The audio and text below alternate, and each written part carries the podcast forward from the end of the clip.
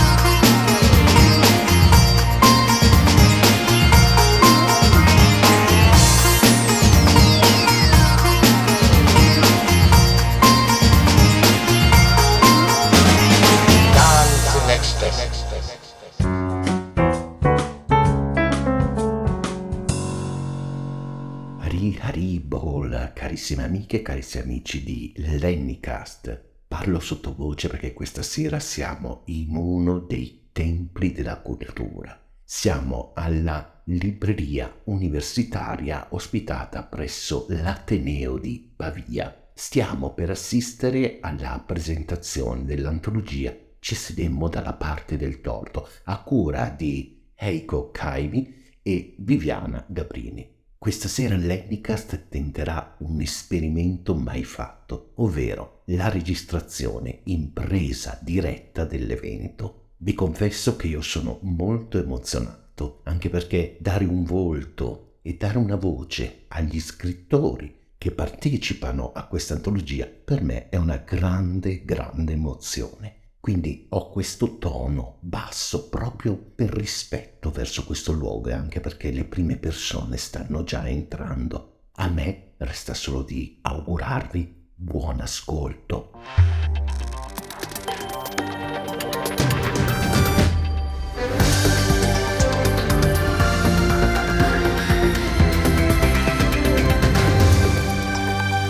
Lenicast Buonasera a tutti, io direi che appunto possiamo cominciare la nostra serata. E è bello avervi qui eh, in questa sala tutti dalla parte del torto.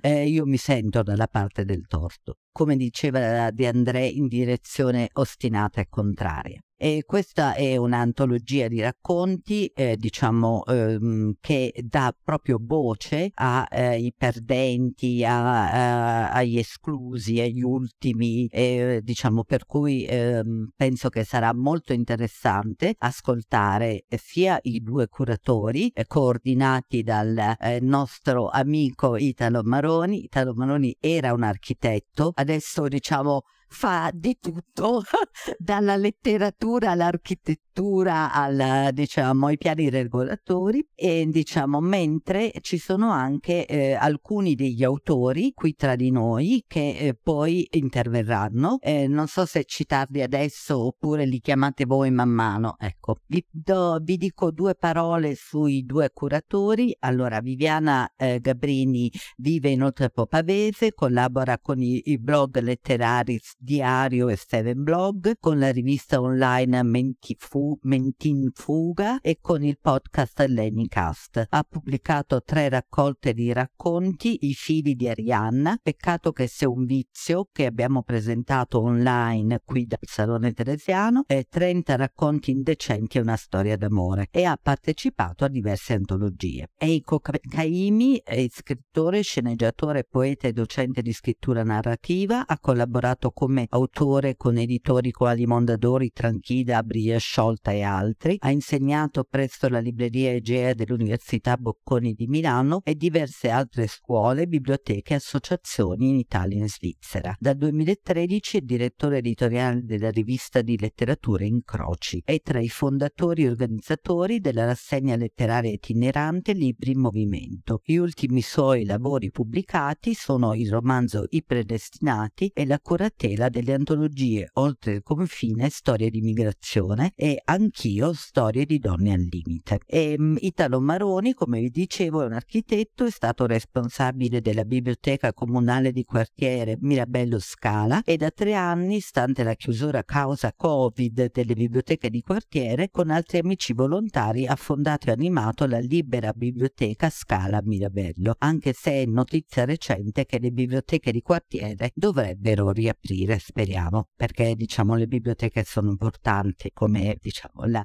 la nostra biblioteca può testimoniare. Va bene, io vi ringrazio di essere qui e lascio senz'altro la parola a Italo che diciamo comincerà questa serata. Grazie a tutti. Bene, grazie di essere qui. Questo libro è un libro molto, molto particolare, come diceva, come diceva Antonella, perché dal, dal titolo si capisce il, il contenuto, si capisce qual era la volontà dei, dei, due curatori che hanno raccolto questi 46 racconti fatti tutti da persone diverse, ognuno con, che ha portato un'esperienza un'esperienza diversa su quelli che sono di solito i, le persone svantaggiate, lasciate ai margini, lasciate da parte. È molto, come dire, invece interessante averle riportate e tenerle sempre nella massima attenzione perché è una delle possibilità che abbiamo per mantenere sempre viva l'attenzione su quelli che sono gli ultimi, su quelli che sono le persone lasciate, lasciate ai margini. In questo particolare momento sociopolitico credo che sia molto importante questo perché lo vediamo per quello che succede qui in città, per quello che succede comunque in, nel resto d'Italia. Eh, è molto importante mantenere l'attenzione su queste cose, quindi credo che questo sia il, un libro che proprio focalizza su questo, su questo argomento, trattando tantissime realtà e tantissime, tantissime situazioni diverse. Eh, io non la farei più lunga, lascerei invece la parola a Viviana Gabrini che, alla quale chiederei di presentare l'idea del libro, da che cosa è nato, perché è anche questo è uno spunto molto, molto interessante, cioè capire la, la genesi di questa raccolta. Grazie.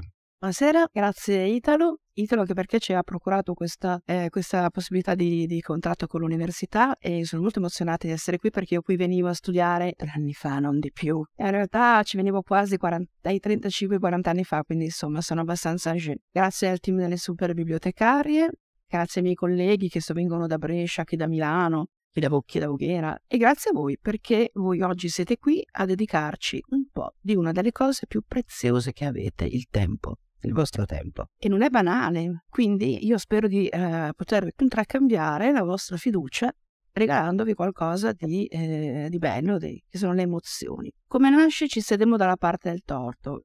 Ah, io mi prendo i tempi perché sono logorroica e quindi devo stare attenta a non sforare. Infatti, quelli la coppia ha comprato, mi stanno salutando, ma io senza occhiali, può essere mia madre, ma non importa. Mi hanno comprato un libro per farmi tacere, la coppia che c'era prima, onestamente. Come nasce ci sedevo dalla parte del torto. E nasce da una notte di insonnia. Io soffro di insonnia da quasi 30 anni e alla fine uno la mette a frutto l'insonnia, per cui, per cui legge, vede film, fa cose. La notte l'insonnia tra il 7 e l'8 dicembre del 2021 per i precisini e non mi dava tregua, ma perché c'era un pensiero molesto. Questo pensiero molesto è un fatto di cronaca che è accaduto a Voghera il 21 luglio del 2021, quando l'allora assessore alla pubblica sicurezza Massimo Adriati ci sparò un colpo di pistola lui ex poliziotto e, e, avvocato, sparò un colpo di pistola contro un migrante di origine marocchina, io nel Bassetta-Ui, 39 anni, ferendolo gravemente. È una storia agghiacciante. Bassetawi era, um, aveva dei precedenti penali, era una persona molesta. Nessuno di noi l'avrebbe voluto come vicino di casa. Era uno di quelli che attaccano briga, che discutono, che disturbano. Ma non era un violento, non faceva del male né a sé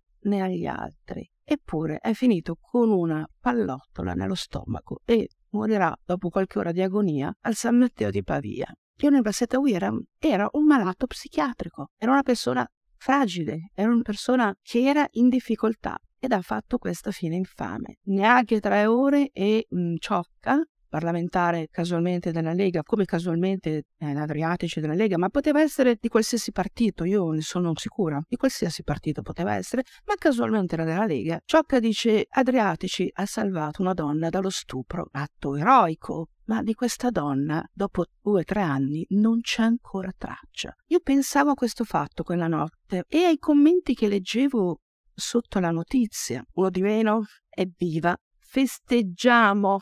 Bisognerebbe ammazzarli tutti. Vedete, io vengo dall'Oltrepò Pavese e l'Oltrepò Pavese è stata terra di partigiani. Venite a fare un giro da noi. Le strade sono piene di cippi, di croci, di lapidi e tanti di quei morti non arrivavano a compiere 20-25 anni. Io mi chiedo che cosa penserebbero oggi dei loro figli, dei loro nipoti e dei loro pronipoti, che cosa siamo diventati. E quella frase, bisognerebbe ammazzarli tutti, è un filo rosso che ci riporta indietro di quasi 80 anni a un fatto di cronaca accaduto a Casteggio, che è il mio paese, il 19 novembre del 44 c'è un uomo e un, c'è un bambino. Sono nel viale della stazione, viale Giulietti, stanno andando dalla stazione verso la piazza.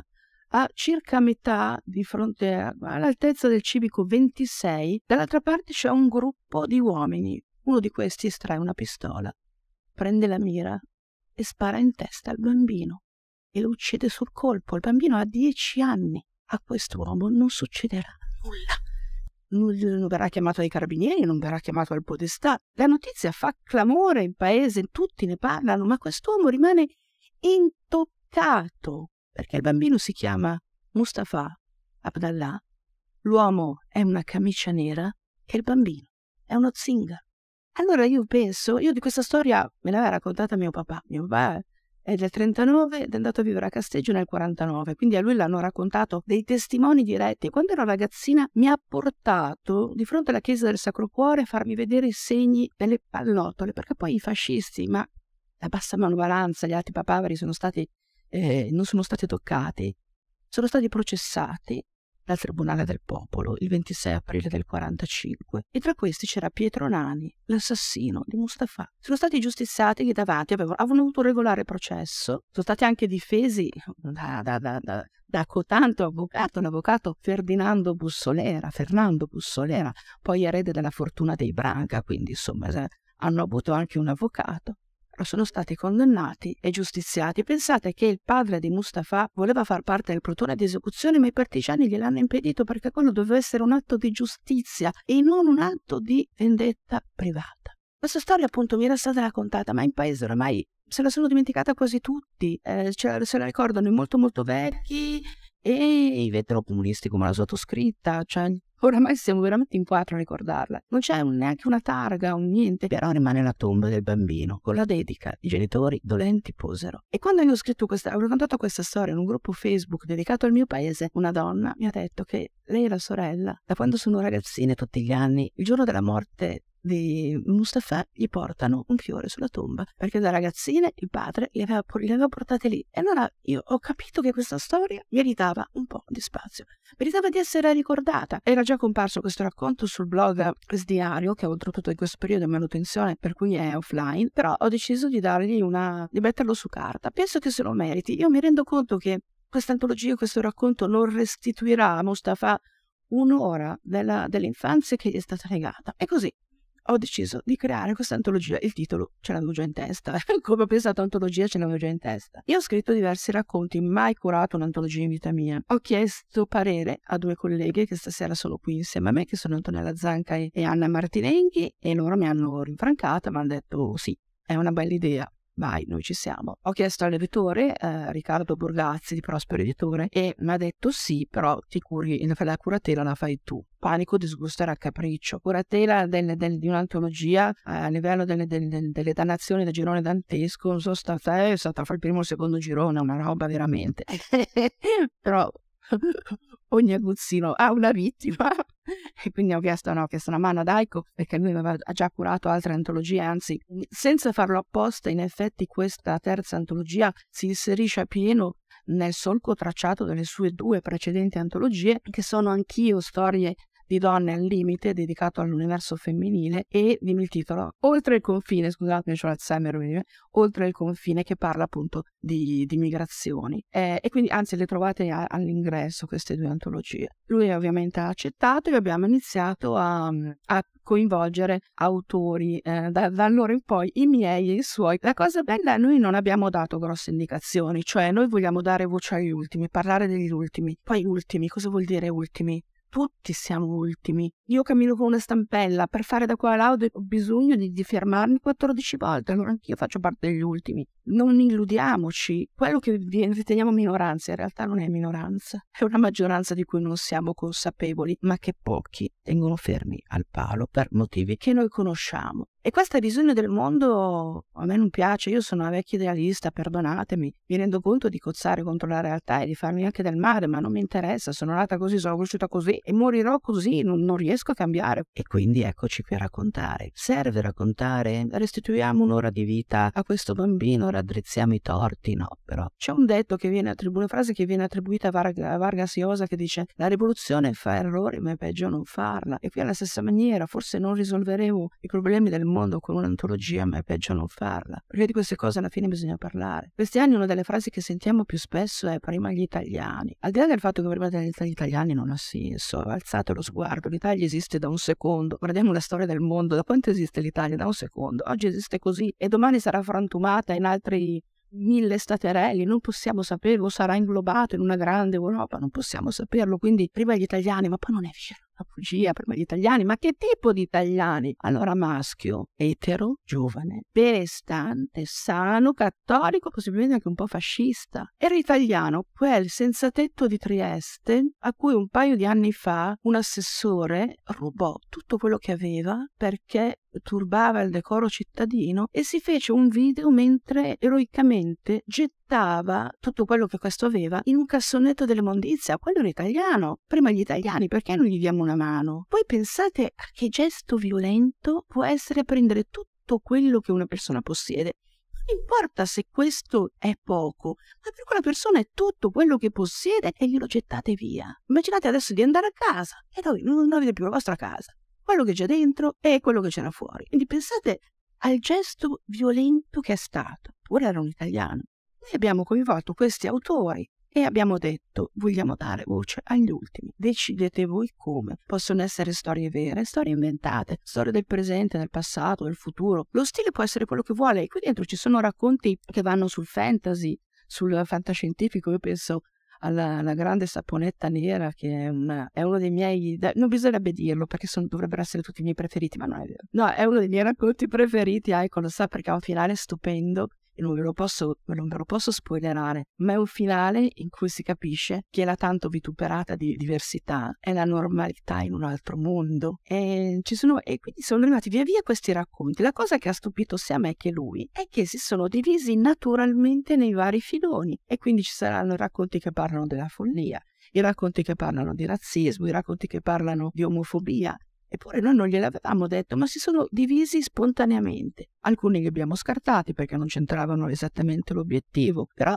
devo dirlo, sono più bello dell'altro. Io sono molto affezionata a questa antologia. E racconta, ribadisco, tante storie vere, tante storie inventate, ma anche tante storie vere, tra cui quella appunto di, la, del piccolo Mustafa. Che poi inventate. Tratte, da... Tratte comunque da, da una realtà esatto che più che cruda.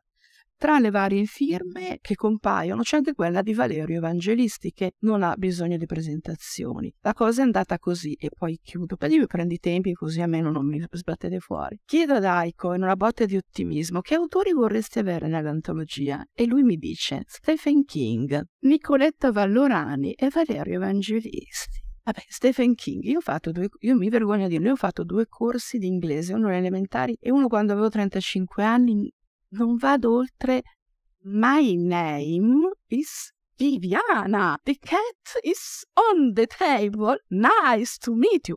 Cioè, mi immagino una conversazione con Stephen King e quindi ho detto lasciamo perdere. Vallorani, Vallorani, ok, Vallorani ci siamo, la conosco, ci conosciamo. Abbiamo lavorato insieme presidiario, diverse antologie. Ho fatto da voce ai suoi, ai suoi, alle sue presentazioni è fatta. Stava lavorando alle bozze definitive del suo romanzo che sarebbe uscito di lì a poco e quindi purtroppo non... Però le abbiamo rubato, gli abbiamo strappato lo strillo. Rimaneva Valerio Evangelisti che io non conosco di persona. Valerio, io sono zia per merito di Valerio Evangelisti, che detta così sembra che Valerio Evangelisti abbia ingravidato mia cognata. Ma non è così. Mio fratello e mia cognata si sono conosciuti tanti anni fa sulla mailing list, negli raduni della mailing list di Emery. E mia nipote Amelia, che adesso ha 5 anni, a settembre dell'anno scorso, eh, no, dell'anno scorso, settembre di due anni fa, era all'ultimo raduno dove c'era anche presente Evangelisti. Però a me spiaceva l'it- l'italica abitudine abitudine del mi manda piccone, sono parente di, una cosa mi fa vergognare. Mi procuro la, l'indirizzo di posta elettronica di Evangelisti e lì, la mail iniziava più o meno così. Non so se ci vuole più faccia di bronzo in coscienza scrivere a un tizio famoso chiedendogli una collaborazione che non gli renderà né soldi né gloria. Mi ha detto di sì. In realtà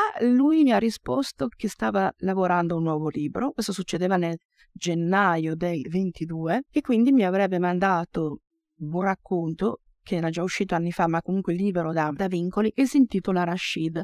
E ci era anche permesso di aggiungere ma se non va bene ditelo noi ovviamente abbiamo accettato e vabbè purtroppo questo succedeva appunto nel mese di gennaio purtroppo ad aprile Valerio Evangelisti ci ha, ci ha lasciati, ma noi siamo sicuri, e lui era uno di quelli che sedevano sicuramente dalla parte del torto. Per essere sicuri poi abbiamo anche, noi avevamo già le, lo scambio di mail che attestava che non ci saremmo impossessati, poi il rischio è questo quando un autore muore che gente di pochi scrupoli si impossessi dei suoi lavori, noi abbiamo avuto anche il beneplacito della sua erede, la sua ex moglie, e noi siamo molto felici di avere la firma di Valerio Evangelisti anche lui come noi seduto dalla parte del torto.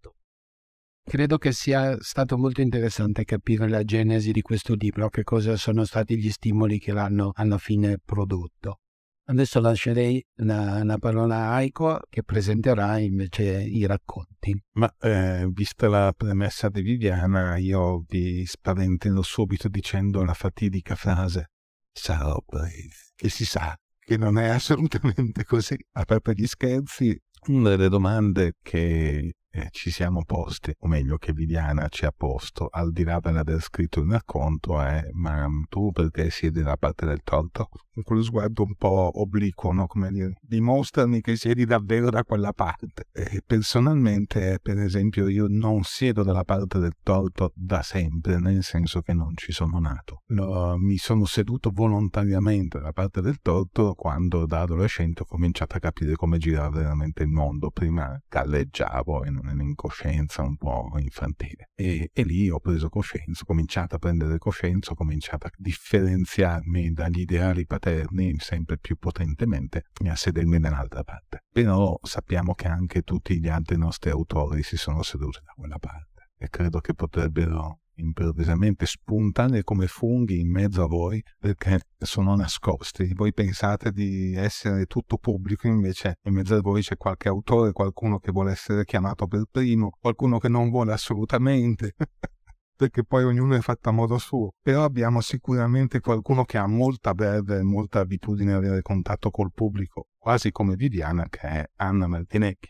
Io leggo però, mi sono seduta dalla parte del torto perché gli esseri umani di serie B restano in piedi, non hanno un posto dove andare e dove stare, sono allontanati, emarginati, scomodi, spariscono, in fondo al mare spesso. Sedersi è prendere posto, rivendicare bisogno, identità, considerazione. Sedersi, ci rendiamo conto, è dare fastidio, è mettersi in piena luce, perché quando si è visti, quando si fanno domande, si ha diritto ad avere risposte, si mette in discussione uno stato di calma apparente, mi sono seduta dalla parte del torto per dare voce a chi non ne ha.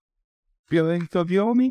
Io eh, mi sono seduto dalla parte del torto perché in questa era che è diventata a livello di lavoro a gestione manageriale ormai diffusa, un mondo del lavoro che si dà progresso tecnologico eh, eh, estremo, eh, organizzazione informatica perfetta e, e che investe tantissimo eh, in sicurezza sul lavoro che eh, normalmente produce più che altro dei begli attestati. La domanda è perché muore ancora tanta gente sul lavoro? È un, pochi numeri, 1090 morti nel 2022 in Italia, di cui 790 sul lavoro, 300 itinere che comunque viene compreso. È ignoranza dell'operatore? Probabile. Uh, o è distrazione de- degli operai?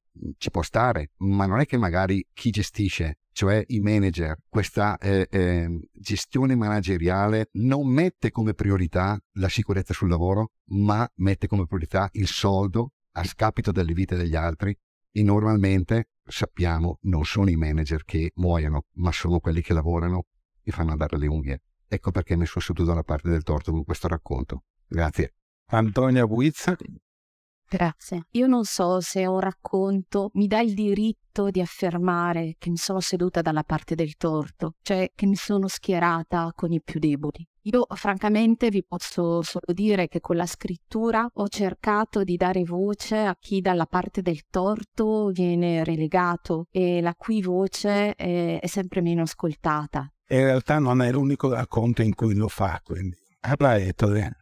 Allora, io se dovessi dire non credo di essermi seduta dalla parte del torto, ma forse in qualche modo è come se io ci fossi sempre nata, ci fossi sempre stata, a luogo che sento che, che sento appartenermi. Se dovessi definire, penso che eh, la parte del torto forse è la, il luogo delle fragilità, che poi sono il dono che ci rende umani. Giorgio Oliveri. Io mi sono seduto dalla parte del torto almeno questa volta perché in troppe occasioni, credo, per opportunità, distrazione, egoismo o anche paura, mi sono accodato, accomodato in passato con un po' di indifferenza fra i guru della ragione, quelli che hanno sempre tutte le risposte. Questo è il mio motivo. Antonella Zanca.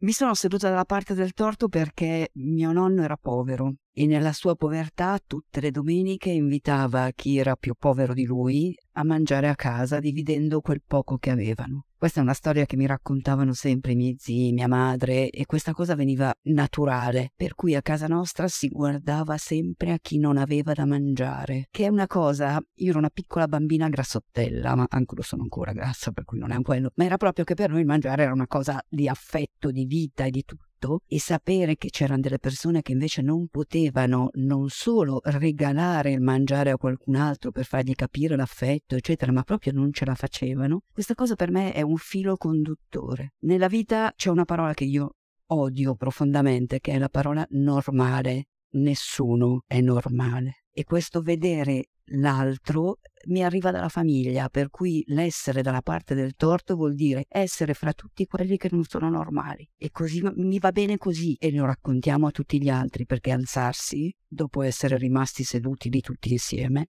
è fondamentale per prendere le persone per mano e portarle con noi.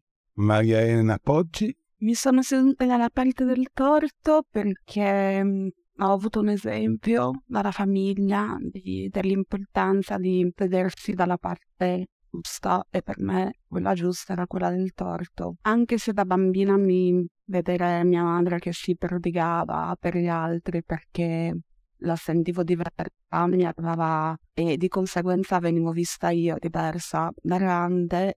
Ho, ho, capito l'importanza del soccorso, di essere il primo ad arrivare verso gli altri, a dividere una sofferenza, dare una parola di conforto, esserci, come diceva poco fa Antonella, nel poco. E ho preso da lei questa attitudine di cercare di tenere gli occhi aperti, di guardarmi intorno e di chiedere se c'è bisogno di aiuto nel piccolo, nelle cose piccole, una donna anziana che ha bisogno di portare le, una spesa non lo chiede, un signore che fa fatica a camminare, che è sera tardi e l'autobus non passa più, cioè piccoli gesti perché mh, dubito che nella mia vita mi capiterà mai il gesto eclatante e neanche mi interessa, mi basta questo piccolo gesto e poi mi sono seduta dalla parte del torto perché me l'ha chiesto un'amica e non ho potuto dirmi di no.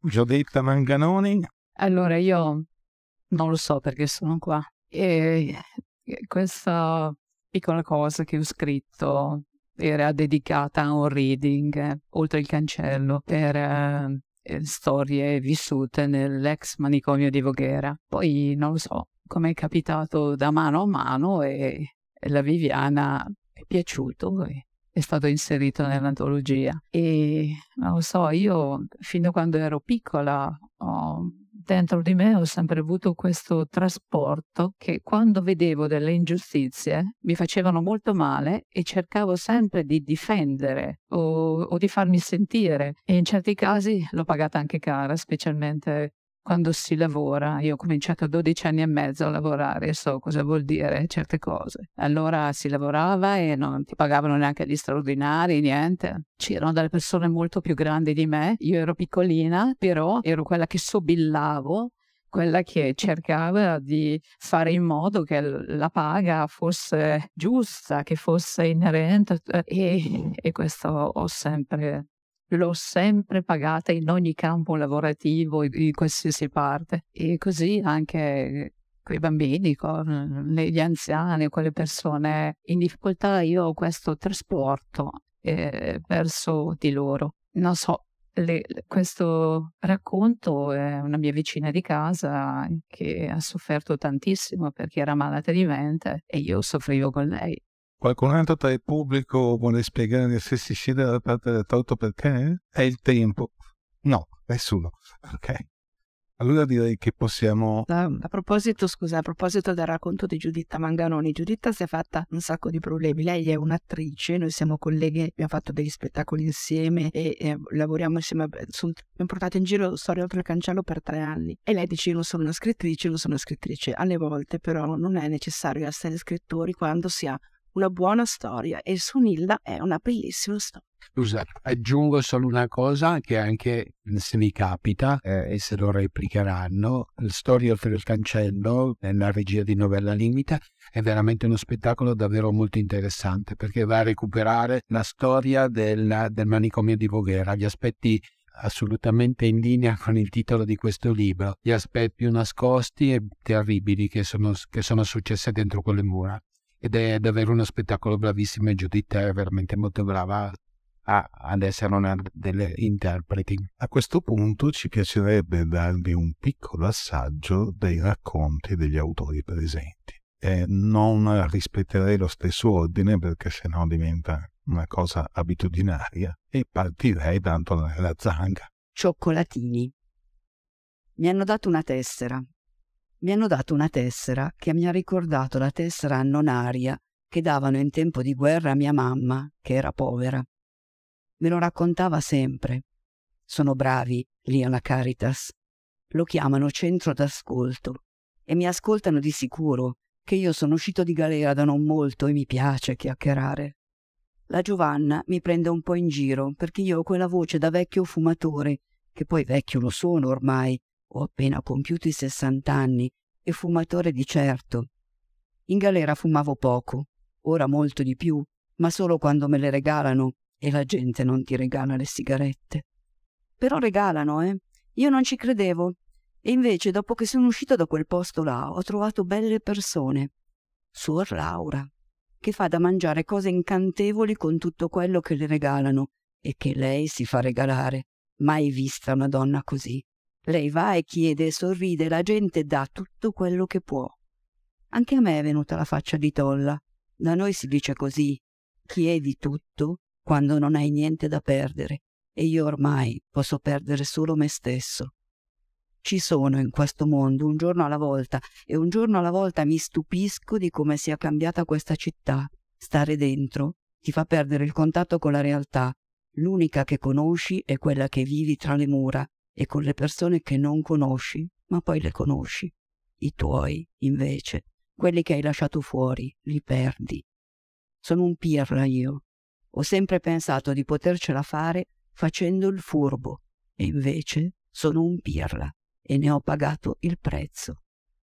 Io col Signore non ci parlo più da un pezzo, dal 22 ottobre del 2016. Viene uno di quelli che comandano e mi dice che mi cerca il direttore. Sparo qualche parolaccia e lo seguo. Nulla di buono quando ti chiamano. Si sta bene solo quando sei trasparente, quando nessuno si interessa a te. Poche parole, le disgrazie non hanno bisogno di lunghe chiacchierate. È morto suo figlio. Nessuno pensa che un figlio possa morire. Insomma, il Gigi era morto sul colpo con la sua moto sul ponte della Ghisolfa. Il Gigi a 32 anni era morto e io non avevo più nessuno. Davanti all'ostello, fuori. Mi sono sentito spaesato, vuoto. Non c'erano mura, c'era tanta aria, c'era tanta gente, nessuno mi conosceva. Questa Milano era cambiata. Uscendo di galera mi avevano dato 10 euro.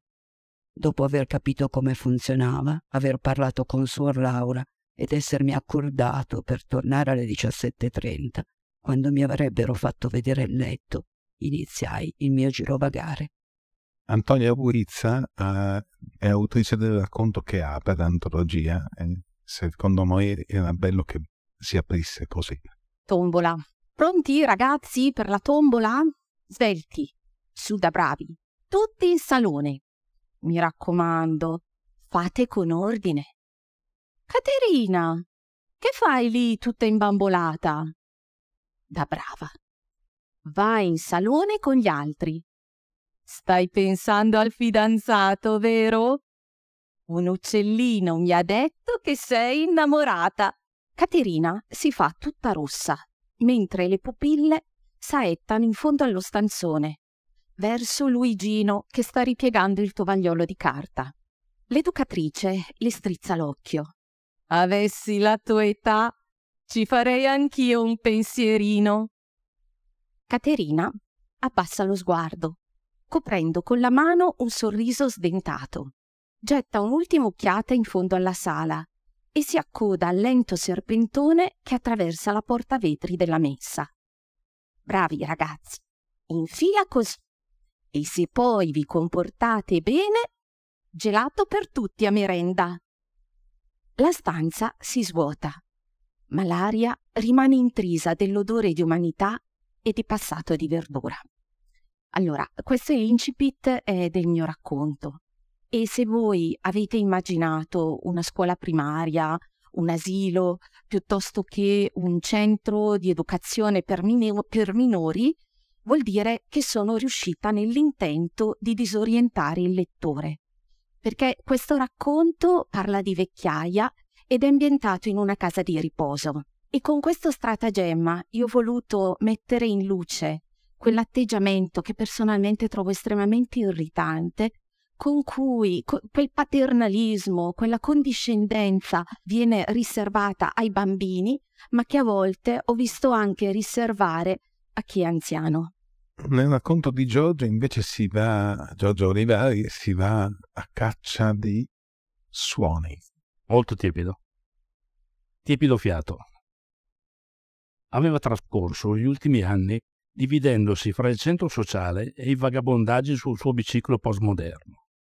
Si era spostato, con pedalate metodiche per la regione, cercando indizi e memorie, usando i ricordi che il fratello maggiore gli aveva spesso raccontato.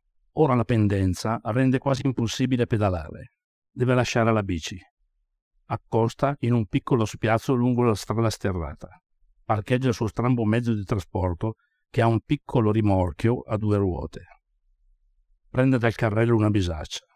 Le mani, nei guanti senza dita, tremano mettendosi alla tracolla.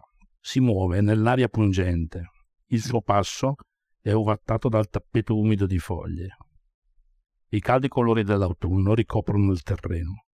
Davanti a sé il grigio reticolo di, fa- di rami spogli. Il respiro lo ammanta di vapore, avvolge i suoi lineamenti scolpiti dalla vita. Nell'aria frigge un sottile ronzio carico di elettricità. Nella mente rimbalzano frammenti del passato, recente o remoto, confusi uno sull'altro. Ha visitato più volte le, del, le rive del lago Grande, dove l'acqua oramai è 20 metri sotto il livello di guardia. Non appena il ricordo di quel liquido specchio gli si spegne nel cervello, l'uomo si blocca e smette la salita. Si gira, ansimando. Getta lo sguardo al fondo valle cercando di far coincidere la memoria col presente. Inutilmente. Facciamoci sorprendere da Maria Elena Poggi. Il racconto si intitola Magalì. Lei si chiamava Magalì ma non lo sapeva. Sorda dalla nascita, per nome aveva un fremito lieve nell'aria, quando la sorella maggiore la prendeva fra le braccia per coccolarla. O un gugno di tramontana fra le labbra di sua madre, che di quella figlia difettosa avrebbe fatto a meno. Ultima di sette figli di una famiglia di giustrai occitani, Magali era cresciuta selvaggia e ottusa, fra i campi e i villaggi che costellavano un itinerario pumpeggiato di fiere scalcinate e sagre paesane. Aveva sette anni e non andava a scuola. La sua famiglia non si fermava mai troppo, troppo a lungo nello stesso posto. E poi, per lo Stato, lei non esisteva. Nessuno si era preoccupato di denunciarne la nascita. Minuta e muta, delicata come una farfalla, Magali aveva il dono di rendersi trasparente.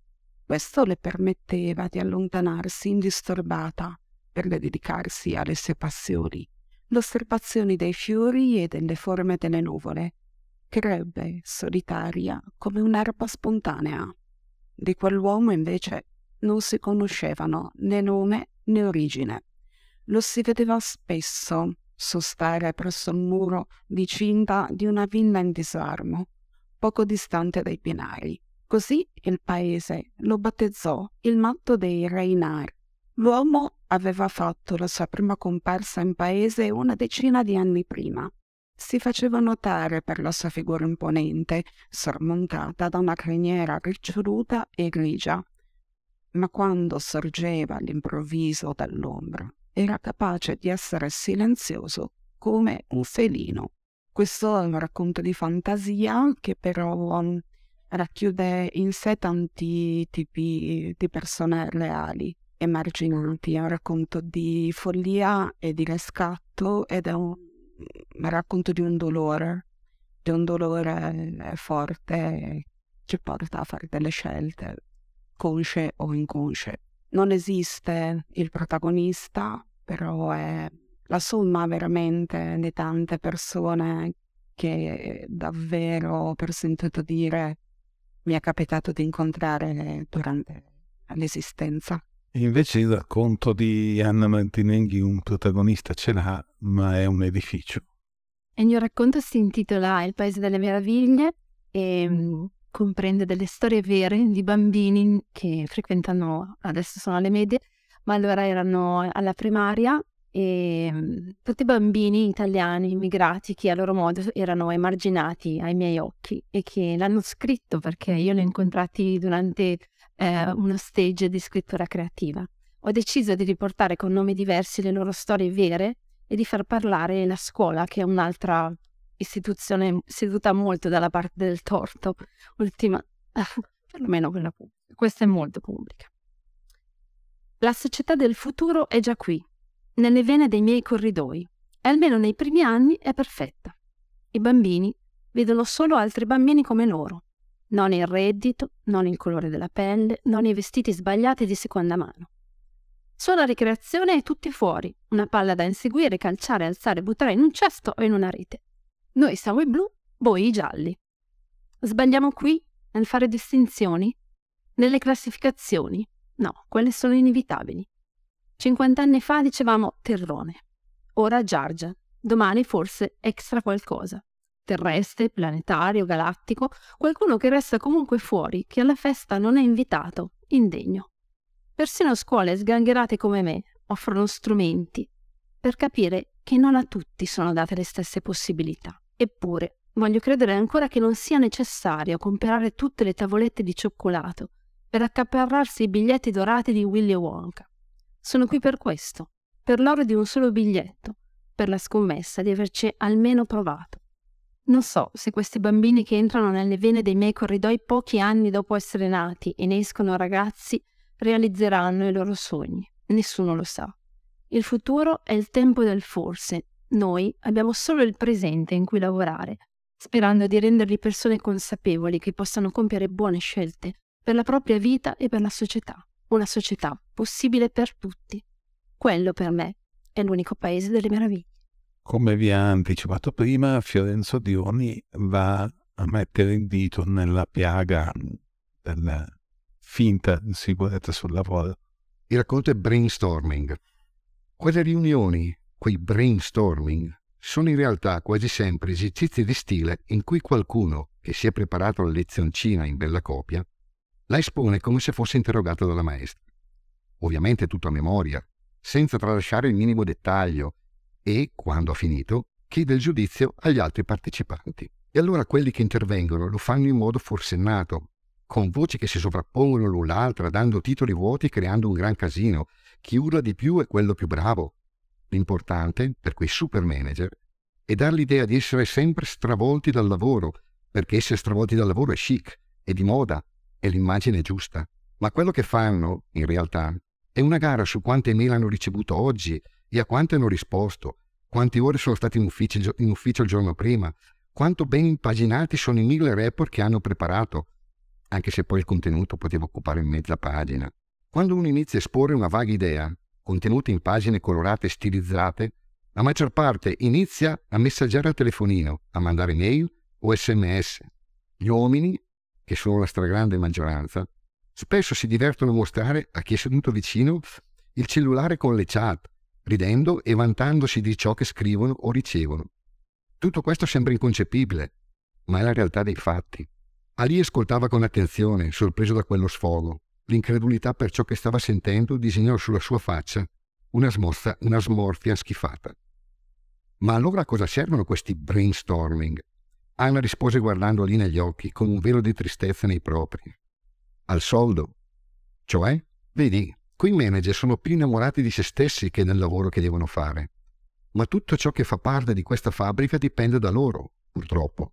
Per loro ciò che conta è unicamente la produzione, incrementare il fatturato come priorità assoluta, tralasciando qualsiasi altra cosa possa limitarne la riuscita. Fare soldi, far vedere che loro sono stati più bravi di chi li ha preceduti. Il problema è che la competenza non è così semplice da trovare, soprattutto se vuoi una resa immediata da un nuovo progetto quindi è più facile concentrare tutto su un unico obiettivo, fare più soldi. Centri quello e tutto il resto passa in secondo piano. E per tutto intendo anche tutti. Le persone? Esatto, le persone e la loro sicurezza. Sentiamo la voce di Giuditta Manganoni con il suo manicomio. In realtà si chiamava Petronella, ma noi la chiamavamo Nilla, una cara amica di famiglia che ha segnato la mia vita. La chiamavano Nilla Pizzi perché quando cantava a squarciagola, mentre era affaccendata nella pulizia della casa, si mormorava Dillo la canto, il più... Nilla canta, cambia il tempo. Ed era vero. Il tempo cambiava e pioveva, come se fosse una meteorologa. La sua sensibilità preannunciava burrasca. Era sempre premurosa e amorevole nei nostri riguardi, ma noi avevamo un po' di timore perché sapevamo della sua mania che la portava a farneticare e a immaginare donne che entravano a casa sua di nascosto e si infilavano nel letto di suo marito. Ci diceva, vedete le puttane, le troie, entrano in casa, si mettono i miei vestiti, le mie scarpe e me li sfontano. Girano per le stanze, si sente la puzza del loro profumo. Aprono il frigo, mangiano quello che vogliono e ridono di me. Un giorno udimmo un trambusto fuori dalla porta, sulla stradina che univa le nostre abitazioni. Mia madre mi disse: Vieni, stanno portando via Nilla.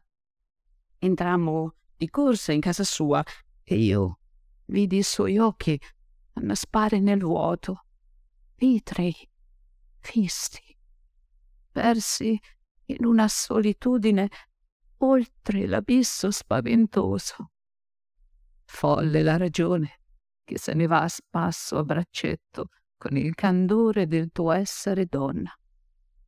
Le sue dita picchiettavano sul mobile consumato. Il suono delle parole usciva capovolto dalle labbra tremanti in una spietata litania. Piccoli passi indecisi come un funambolo che cerchi di stare in equilibrio su una corda invisibile, se ne andò con enormi uomini dai camici bianchi che le legarono la vita. Lasciò dietro di sé un'ombra di tristezza, il terrore del nulla Fu un sollievo non vederla più in quello stato, uscire di senno e da tutti. Annaetto invece scava nelle solitudini. Il racconto sentito alle solitudini. La sera trascorreva tranquilla, tra la cena e la televisione. C'era sempre qualcosa da vedere. A volte lei si alzava per andare in bagno quando proprio non riusciva a farne a meno e si chiudeva dentro per guardarsi allo specchio. Si metteva a fissare la propria immagine riflessa, lo smalto antico dei propri occhi, e quando il conto degli anni, del tempo passato e di ciò che restava davanti a lei non riusciva più a convincerla, si accovacciava a terra e tornava a pensare a quel volto che non riusciva a riconoscere, le labbra sfocate che mormoravano un saluto, una parola. Capitava che lui bussasse alla porta del bagno nelle sere in cui si tratteneva di più e allora si scuoteva dal passato e rispondeva Sì, adesso arrivo, ho finito. Poi prendeva un paio delle sue pillole e usciva per affrontare l'ultima parte della serata, senza avere risolto il mistero. Lui aveva smesso da tanto di farle domande che la mettessero a disagio. Vedeva lo sguardo spento che galleggiava nei suoi occhi e con una forma di delicato pudore abbassava lo sguardo. La stanza da bagno poteva diventare un rifugio anche per lui, che era a casa così poco. Nell'armadietto dei medicinali troneggiavano due diversi flaconi, faccia a faccia, come due vite allo specchio. Rimaneva ad ascoltare il ronzio del televisore per un po', senza rendersene conto, e quando il pesante silenzio della casa cominciava a penetrare anche lì, era come se un impercettibile comando lo richiamasse all'ordine. Riapriva la porta e si accingeva ad andare a letto. Il giardino dell'Eden. Quando la signora della casa grande chiese a Quame se era disposta a sistemarle il giardino, il ragazzo venne quasi da commuoversi. Erano giorni che non riusciva a trovare lavoretti da fare, era sempre più difficile. L'odio per gli africani cresceva di giorno in giorno grazie al regime che si era instaurato nel paese, e le persone disposte a far lavorare qualcuno con la pelle scura erano sempre di meno. Come se si vergognassero a pagare un extracomunitario, così chiamavano quelli che non erano nati in Europa, o ne avessero paura. Quando la signora non gli chiese neanche il nome, né gli disse il proprio, Kwame capì che sarebbe stato pagato molto poco e che era stato ingaggiato lui invece di un giardiniere solo per risparmiare. Di lei conosceva soltanto il cognome che era scritto sul citofono al di fuori della villa, Franzoni. Quando la signora gli disse quanto l'avrebbe pagato, tre euro per ogni ora di lavoro, Quame avrebbe voluto ribellarsi e dirle di farselo da solo il giardino, ma non poteva permettersi quello scatto d'orgoglio. I pochi soldi che aveva guadagnato raccogliendo l'uva erano quasi finiti. Era come quando era stata quel colloquio nella fabbrica di mattoni. Se non ti va bene, ho la coda là fuori che vuole il tuo posto aveva dovuto ingoiare, accettare di essere sottopagato e in nero, anche se aveva un regolare permesso di soggiorno, essere odiato dagli altri operai che gli dicevano ci porti via il lavoro, senza contare gli insulti che gli venivano rivolti solo perché straniero. Poi, dopo due mesi, il padrone non aveva più avuto bisogno di lui e l'aveva mandato via. Per fortuna che almeno quel poco che gli aveva permesso gliel'aveva pagato. Bene, io direi che abbiamo avuto una, una serata molto interessante per, per, diversi motivi, uno dei quali era eh, che abbiamo avuto 12 scrittori qui, ciascuno dei quali ha portato la propria esperienza, il, il proprio racconto e l'altra cosa importante per me è che ciascuno ha avuto la possibilità di raccontarlo direttamente, leggendolo e motivandolo prima eh, il perché del, del, suo racconto. E questo non è, non è, una cosa usuale. Quindi io direi che è stata davvero una serata interessante. Adesso chiederei a Viviana di chiudere questo, questo incontro leggendo lei un, un pezzo di un racconto che non è il suo. Adesso lei ci dirà, ci dirà qual è. Ricordo a tutti che ci sono i libri, se ne volete, se, siete, se vi hanno interessato, che sono là in fondo e si possono acquistare. Grazie a tutti. Volendo, ci sono anche le due antologie precedenti che comunque costituiscono un filo rosso. Allora, eh, È una lettura che dura, non vi leggerò l'incipit del mio, è una lettura che dura 7 minuti, l'ho cronometrata, quindi tra 8 minuti sarete liberi cittadini, resistete. Ho scelto Come i matti ci insegnano l'amore, che fa parte del reading che io e Giuditta portiamo in giro, quello di Novella Limite. E questo racconto l'ha scritto Giacomo Doni, che non è uno scrittore, è un fotografo e un eh, designer fiorentino. È una storia vera dal manicomio di Voghera. E è, l'ho scelta perché è una storia di speranza che ci racconta la bellezza e siccome molti racconti, se li leggerete, vedrete che insomma alcuni sono anche un po'... Questo veramente alleggerisce l'anima. Come i matti ci insegnano l'amore. Oggi voglio raccontare una storia. Un piccolo gioiello che ho scoperto nel manicomio di Voghera. Una storia unica nel suo genere che inizia in una giornata di sole, con me incamminato verso l'ex ospedale psichiatrico per documentarlo fotograficamente un edificio imponente di impianto neoclassico inaugurato nel 1876. Eh, la mia non è una ricerca sul senso estetico del decadimento, ma sulla memoria, sulle storie, sul conoscere il passato attraverso quello che rimane nel presente, un po' come raccontare il suono della vita attraverso il silenzio delle cose. Durante la serie di scatti vengo accompagnato in una stanza vicino all'area della rotonda destinata ai pazienti agitati. Stanza di composizione classica, polvere, finestra che sovrasta un termosifone di fronte alla porta d'ingresso, due tavole malmesse sul lato destro e un vecchio divano marrone su quello opposto, pareti colorate, per metà di bianco e per l'altra metà di senape spento, senza calore, stanza color solitudine. Sulla porta d'ingresso noto la curiosa raffigurazione di un volatile accompagnata da due nomi, Luigina e Mario caratteri bianchi dentro un cuore rosso. Scatto, anche se apparentemente non trovo niente di interessante dentro questo piccolo locale. Cosa avrà di così importante questa piccola stanza? Perché mi hanno accompagnato a vederla? In questa stanza ci stavano Luigino e Mario. Ecco la frase con cui comincia questa storia. Luigino e Mario erano due pazienti dell'ex manicomio di Voghera hanno visto e vissuto momenti drammatici, dolorosi, hanno sentito sulla propria pelle il peso della disperazione, le grida degli altri pazienti, il disagio della solitudine. Spettatori involontari del teatro degli esclusi. Ma non è stato abbastanza. Nel posto più impensabile queste due anime si incontrano, si guardano e qualcosa di magico accade. Un attimo che si trasforma in infinito, sì, perché il dolore, per quanto possa essere grande, non può competere con l'amore. Sfidando lo stigma e il pregiudizio e seguendo soltanto la voce del loro cuore, Luigina e Mario iniziano la loro relazione. Poi, per effetto della riforma, parliamo della legge 187 del 1978, che diede via al superamento dei manicomi, il luogo dove è nata la loro relazione inizia sistematicamente a perdere persone fino al punto di essere completamente vuoto. Silenzio. Il mostro del manicomio aveva perso tutti i suoi pezzi. Anche loro furono trasferiti, ma non riuscirono a rinunciare al luogo dove era nato il loro amore. In quei corridoi graffiati dalle grida del dolore c'era e c'è ancora nascosto il ricordo dei loro primi sguardi, il battito dei loro cuori si era mischiato con le centinaia di passi percorsi in quei corridoi. E non potevano dimenticare. E no, non dobbiamo dimenticare da dove siamo venuti, non dobbiamo dimenticare l'attimo in cui il mondo si è fermato di fronte agli occhi di chi ha scelto di legarsi alla nostra vita.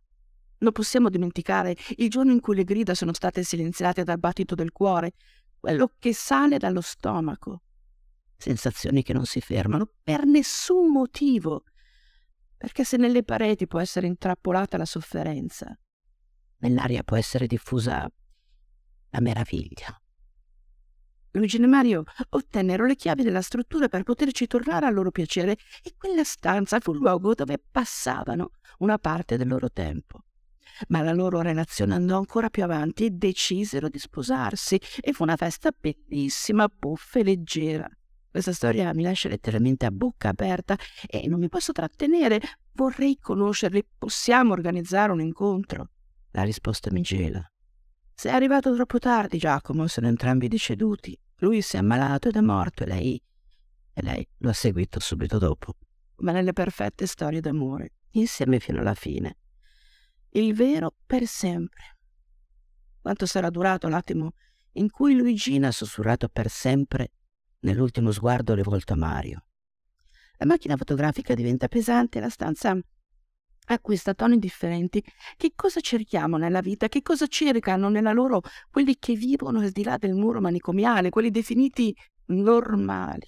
Non posso che emozionarmi. Per un attimo mi fermo a pensare.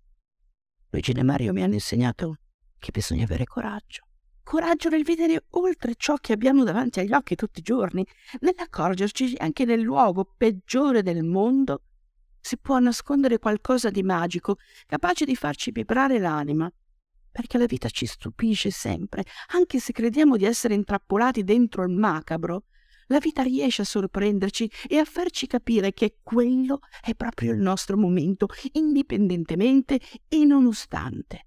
Abbasso la macchina fotografica e provo a immaginare la meraviglia. E capisco.